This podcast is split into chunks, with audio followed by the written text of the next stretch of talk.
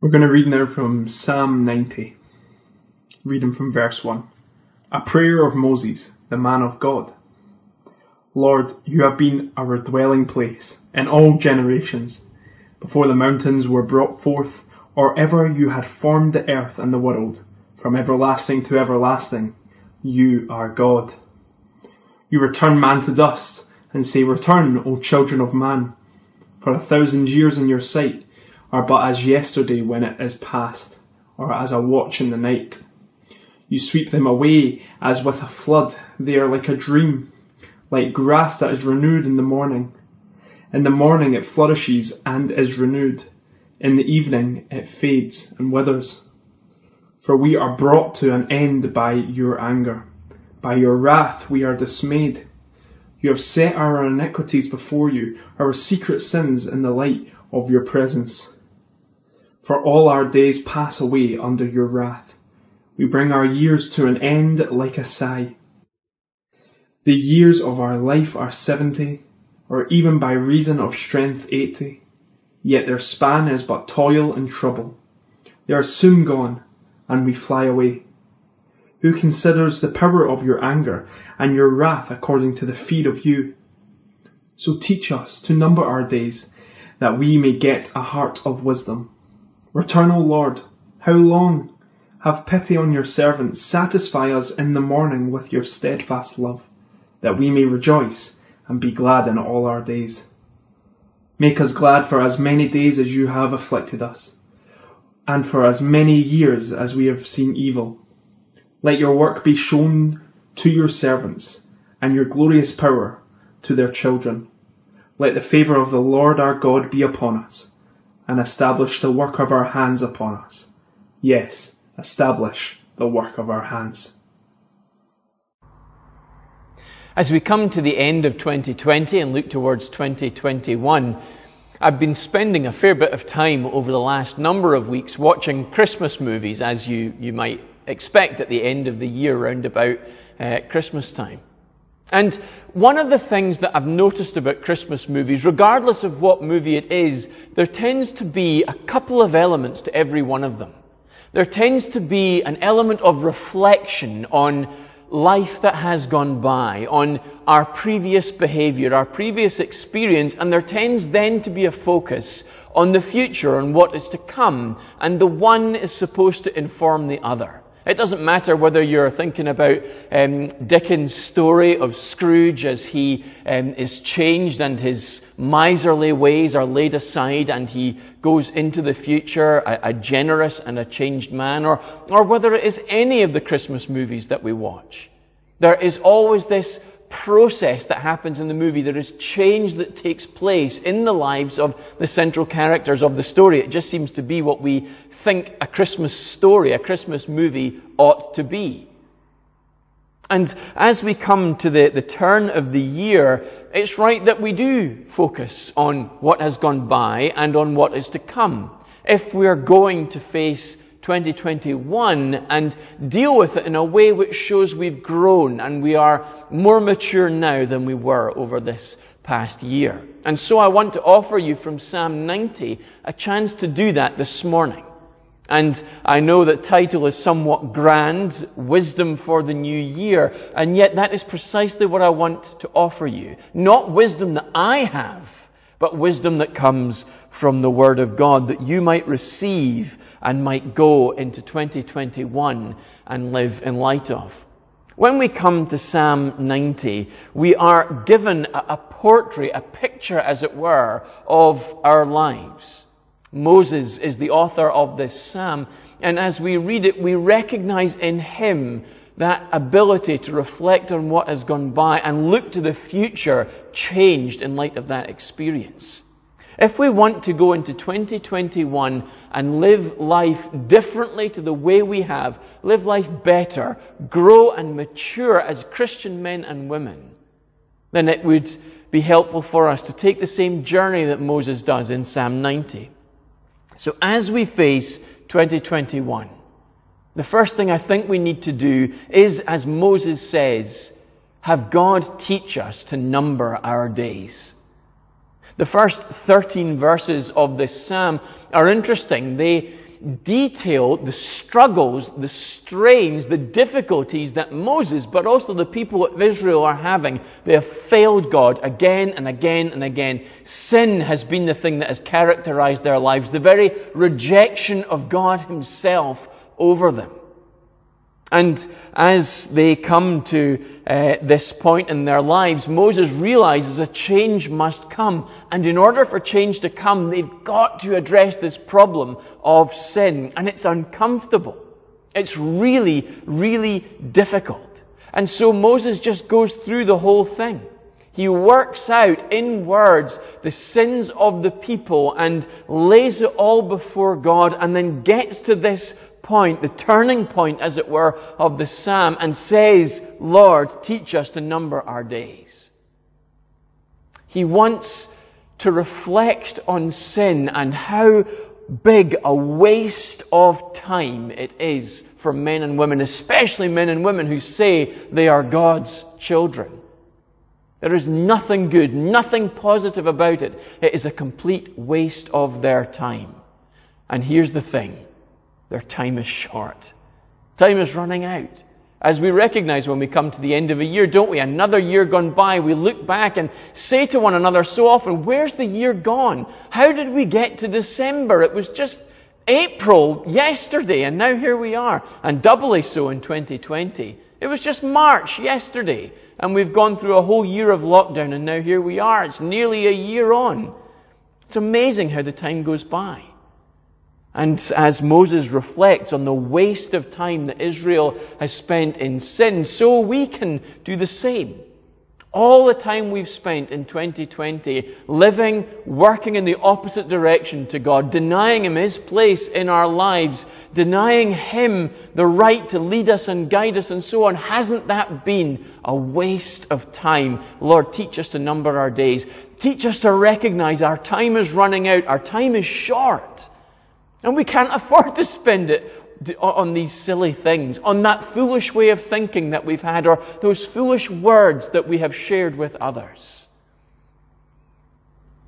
This is not a morbid fascination with, with our own frailty and failings. This is not us sort of throwing ourselves on the ground and saying, woe is me, I'm a worm, and, and so on, in some false way, because this is what we're supposed to do. This isn't us flagellating ourselves because I'm just miserable and rotten and I'm never good enough. It's not doing that either. It is us coming before God and honestly recognizing that we have failed, that we have sinned, and we don't want to do that anymore.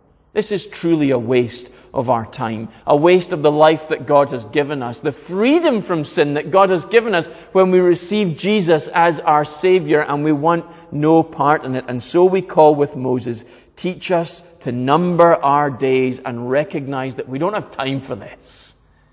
We have something better to live for.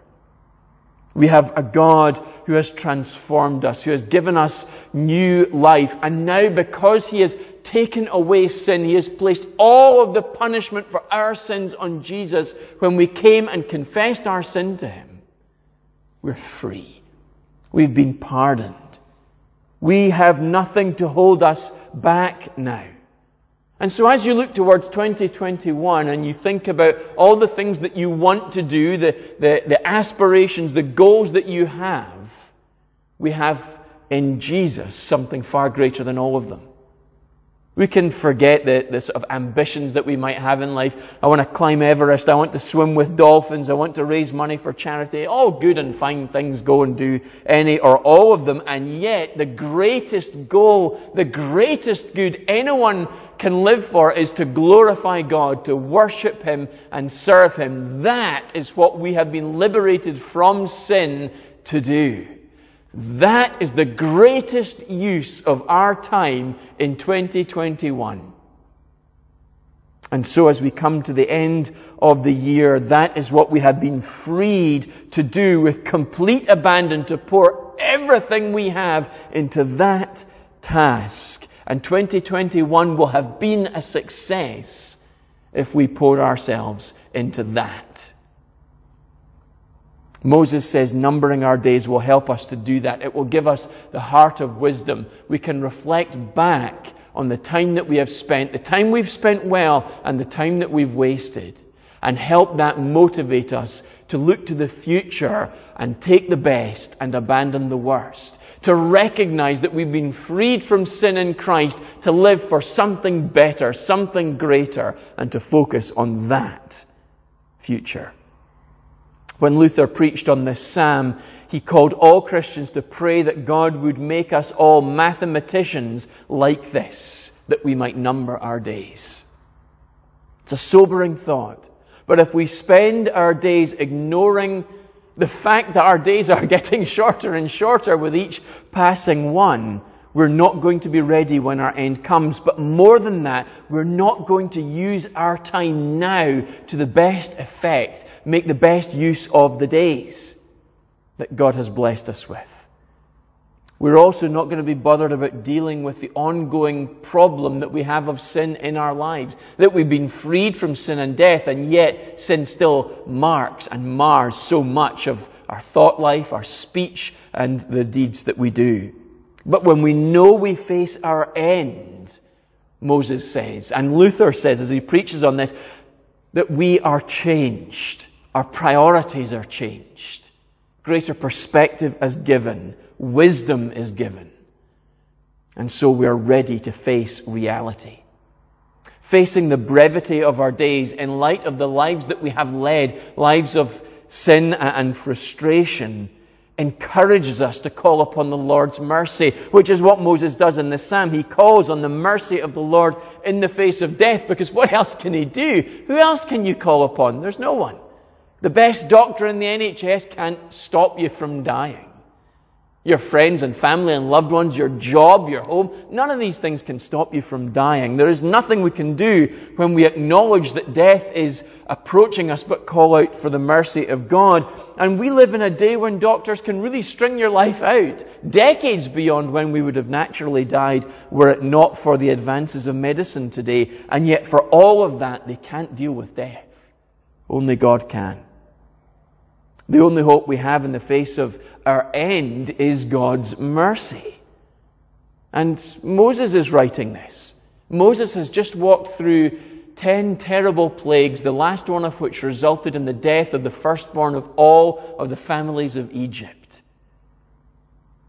He's understood what it means for God to be in control of life and in control of death. He has heard God say to a whole generation of his own people, you will not enter the promised land. You will die in the wilderness. And the rate that they must have died at, if the Bible is right about the number of people who left Egypt, they would have had 70 funerals a day in the wilderness wilderness. Moses knows that the power of life and death resides with God, and so we can only call out to Him for mercy. But we do so because God not only has the power, but also has steadfast love, and so will grant us mercy in the face of death. Life expectancy in the UK is 80 years on average. This is the first generation uh, to see the life expectancy not grow but halt where it is. For the moment, we aren't growing older. We're sort of stalling, as it were. Our health isn't constantly getting better. And so, with that in mind, can I ask you the sobering question as we come to the end of 2020? How many days do you have left?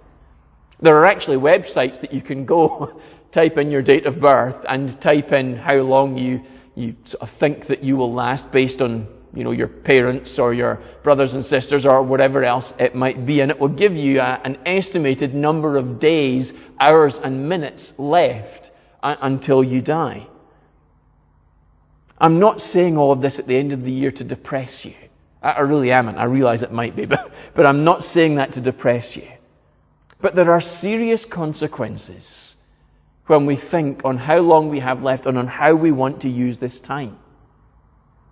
The first is that we will never come close to fulfilling our potential if we don't count the days that lie before us. There is always tomorrow to do that thing, to read that book, to come before the Lord in prayer, to serve Him in this way. Always another day. The most accomplished uh, business people, CEOs, whether it's Bill Gates or Warren Buffett or whoever it might be, have been successful because they have been driven constantly by the need to get things done today, not tomorrow, not next week, now. It makes them sometimes not very nice people, but it means that they get much done. They have been uncompromising. And here's the great thing for us. The more passionately we pursue Jesus, the more like Him we grow, the more His Word and His Spirit work in us and conform us to His image, the more we work towards growing in grace, the more we accomplish for God, the more we glorify Him here and now, the less time we waste. There is no greater example than Jesus. Look at what He accomplished in three years in life and ministry. Everything came second to the mission of God. Not tomorrow, not next week. I must work hard for Him now. Everything Jesus had, every minute of every day was poured into working for God to see His mission complete. And yet He had time for people. He set time aside to spend with Mary and with Martha and with, with Lazarus, and they knew him well, and you only get that kind of relationship when you spend time with people. But again, he spent his time in that friendship constantly teaching them about God, blessing them, building them up, encouraging them. He was always laboring for God's glory because he knew a day was coming when he would be gone. Jesus knew how to count the days and he accomplished much. So how much time do you have? What have you been putting off until tomorrow? As you look to 2021, what are you thinking? Oh, I'll deal with that in the new year. Well, perhaps the best time to start is now. You could wait till the 1st of January, but why not start now? There is no reason to put things off because we need to count the days. We have been living lives that have been marked and marred by sin. We have been freed from all of the punishment for that, for the purpose of glorifying God. So why wait even an hour? Let's be about that work now so that as 2021 begins, we have been taught in numbering our days to glorify God with every ounce of strength we have. As we face 2021, let's not just number our days, but let us also remind ourselves that we are satisfied in God. This is where Moses goes next in verses 14 through to 16. We find that he has called upon God's mercy and hopes in God's reward. Make us glad for as many days as you have afflicted us and as for and for as many years as we have seen evil. This is confidence not in man's ability to please God, but in God being true to His word, so that if we repent and turn to Him, He will show us mercy and we will be truly satisfied with that mercy because we know that we have met with God and He has set us free. That there is none other that could do this. We cannot do this ourselves. And so if we know the mercy of God, we know we have received everything we need to live this life here and now fully for God's glory, which is what we're made for, which is what we're saved for. It is a call by Moses to God to show his steadfast love and for Moses to be able to recognize it and live every day, counting the days, live every day in light of it. Moses and Jesus and many others use this as their source of assurance and comfort when they go through tremendous difficulties and when they have that sense that their end is before them, it is coming. They know that God's steadfast love never runs out and it never will do. It will carry them right through death and out the other side. And so they are able to live satisfied in God, regardless of the circumstances that they face. And the way that we can be satisfied with God is by doing what Moses does in this psalm, by calling out to God, casting ourselves upon His mercy, and knowing that when we do, He has sent His Son to be our Savior. Jesus has come and died our death. And so we can receive God's mercy. When we come before God in prayer and confess our sins and our, our lack of ability to lead truly righteous and holy lives, this is the root cause of our problem that God will deal with. When we then go and read something, anything in the Bible, we're able to chew over it and understand how it all focuses on Jesus, the very source of God's mercy shown towards us. And we're able to see that it shows God's steadfast love towards us. So when we read God's Word as a Christian people going into 2021, we read it slowly. Whether we read something from Genesis or Isaiah or Malachi or Matthew or Romans or Revelation, whatever it might be, we can read it and we can chew it over and ask that question, what does this show us about the love of God expressed towards His people? In what way does this tell me how much God loves me? In what way does this show me how God wants me to live because He loves me? In what way does this show me the hope that I should have because God loves me? How does this speak of the love of God towards his people? Moses says in verses 14 and 16, Satisfy us in the morning with your steadfast love. Let your work be shown to your servants. He's doing this very thing. He's meditating on, chewing over and over in his mind what God has done, recorded for us in the Old and in the New Testament. And what God is still doing for his people. And it amazes Moses to reflect on these things. That God would still be bothering with people like him and people like the nation of Israel. Even as they're sinning. Right now, as Moses is, is laying all of this out in Psalm 90. And it's the same for us. Throughout scripture, we read that God creates everything and gives us a place over all creation to, to control it and to shepherd it, to, to, um, to use it ultimately for God's glory. And despite our failures, despite our often, oftentimes terrible sin, God sends us His own Son to take our punishment and give us His reward. He still persists with us, even when it costs Him that much. He constantly forgives us. He constantly gives us a place and a role in His kingdom. He uses us to bring about the spread of the gospel in this world. And the growth of the church and the blessing of the nations comes through Christ as we share that good news, as we live it out and bless other people all around us. And he plans to bring an end to sin and remake our world anew and give us a new place in a new creation where there will be no more sin, where we can glorify him forever.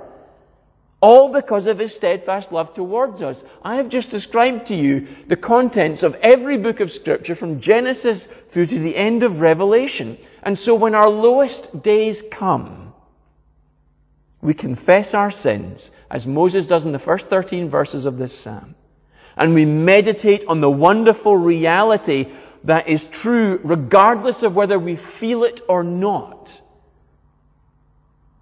And it makes us glad for as many days as God has afflicted us, for as many years as we have seen evil, we know the steadfast love of the Lord. We experience it in all its fullness. It enables us to get out of bed on a Monday morning when we feel we just can't go on. Because the steadfast love of the Lord is enduring for me. He still sent His Son to save me. He is still concerned with me. He is still reforming me. He is still shaping me and molding me. He is still calling me to worship Him. Even though I feel like I'm the most lowly wretch in the world today, God still wants me to come into His presence and praise His name. Because I was a sinner and He has saved me and I know that my time is running out. I'm not going to be able to do this forever. And so I can take the time now to be satisfied in God for all that He has made me and all that He is giving to me.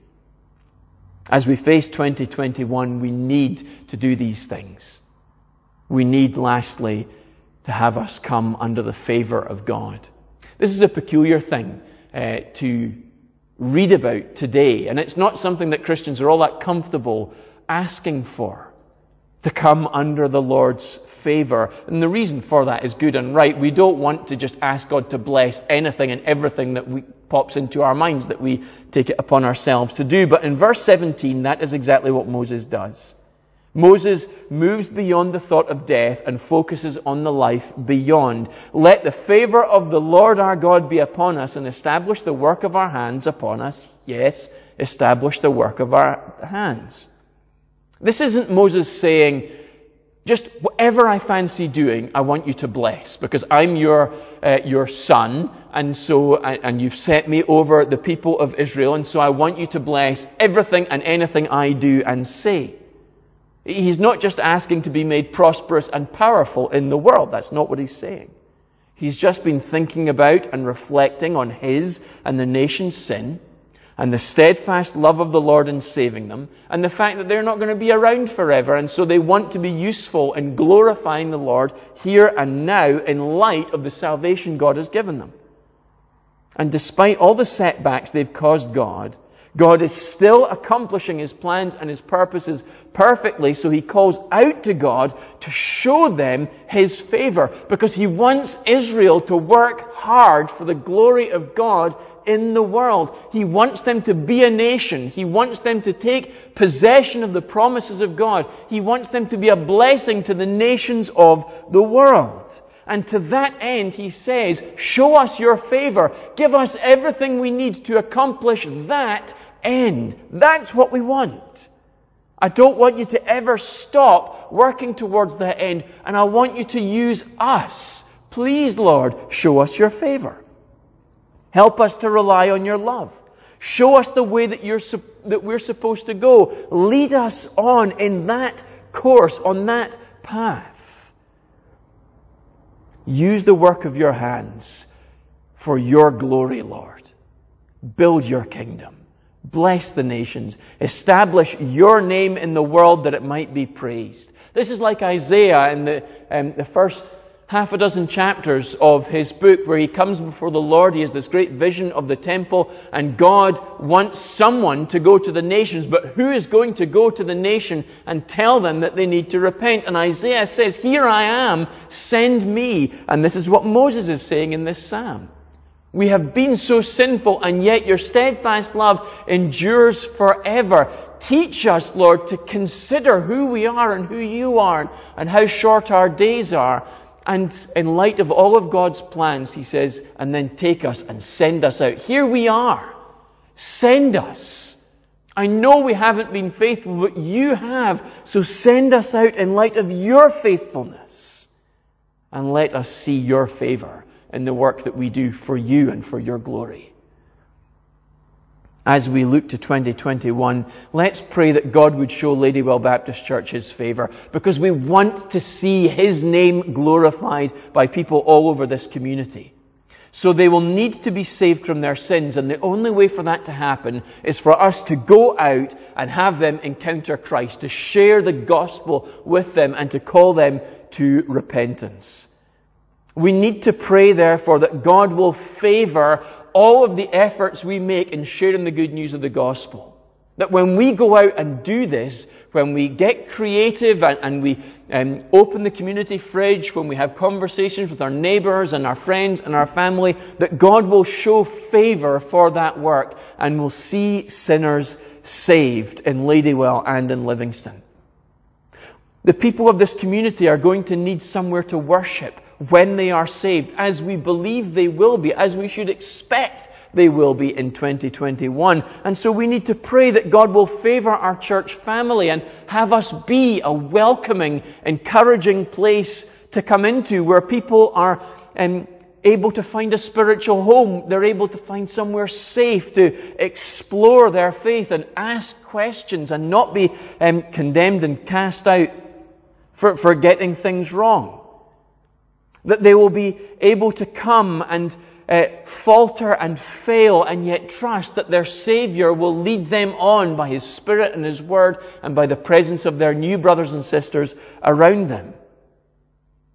The people of this community will need a mission field to go into and to labour in so that they can work out their faith with fear and with trembling, that they can uh, call others to the Savior that they have been called to. So we need to pray that God will favor us and our, our ambition to go into the world and creatively share the gospel among infants, children, young people, single people, married people, families, people in work, people out of work, retirees, and the elderly in need of love and of care.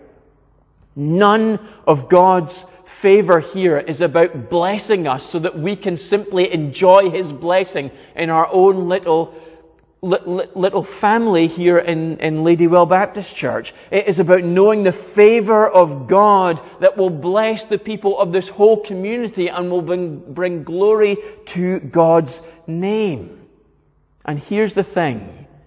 None of God's favor is about making us comfortable. The very opposite is going to happen. God's favor being shown to our church is going to make us really uncomfortable. It's going to push us outside our comfort zone. When we have to go out and share the gospel. That's not always going to be easy. People are going to ask awkward questions, say difficult things, challenge us. And yet it's still worth doing for the glory of God. Even as we see sinners saved, and come into the church, we're going to be pushed outside our comfort zone. It's always hard to move over and make space for new people who have a different way of seeing the world and a different way of speaking and a different way of understanding and of learning, who are going to struggle, who are going to ask awkward questions and not get the answers at first. But for God's people, that is the only way to live constantly going out, constantly reaching, constantly lifting up our hands in worship and in praise, constantly pushing, so that God's favor will be used to work out our own faith in our lives individually and together as a church to see His mission, His goal, His aim, His purposes worked out in the world. We had no idea what 2020 had in store for us before it began, and we have no idea what 2021 will bring. It has been a hard year, hasn't it? And yet, it has shown to us how important our faith is, how important our Christian family are to us because we haven't been able to mix with one another. It's forced us to think about the mission of God in the world and try and figure out how can we worship how can we serve one another? How can we witness to our faith when we can't meet like we normally do, when we can't go into one another's homes, when we can't mix with other people during a lockdown? And let's not forget that we have learned so much this year. We have adapted and changed and we've managed, we've done it, we've come to the end of the year and as a church we're doing really well. We know the favour of God. We have known it throughout this year. Isn't that amazing? And it is for us to look forward to 2021 with a sense of anticipation and hope that despite our sins, the steadfast love of the Lord will persist in drawing him drawing us to Him, showing us forgiveness, and giving us the newness of life. This makes us whole. This makes us complete. This means that we are lacking in nothing so that we might live fully for Him and for His glory, so that we might know His favor. So let's pray that the Lord will show us His favor in 2021 and will establish the work of our hands. Amen.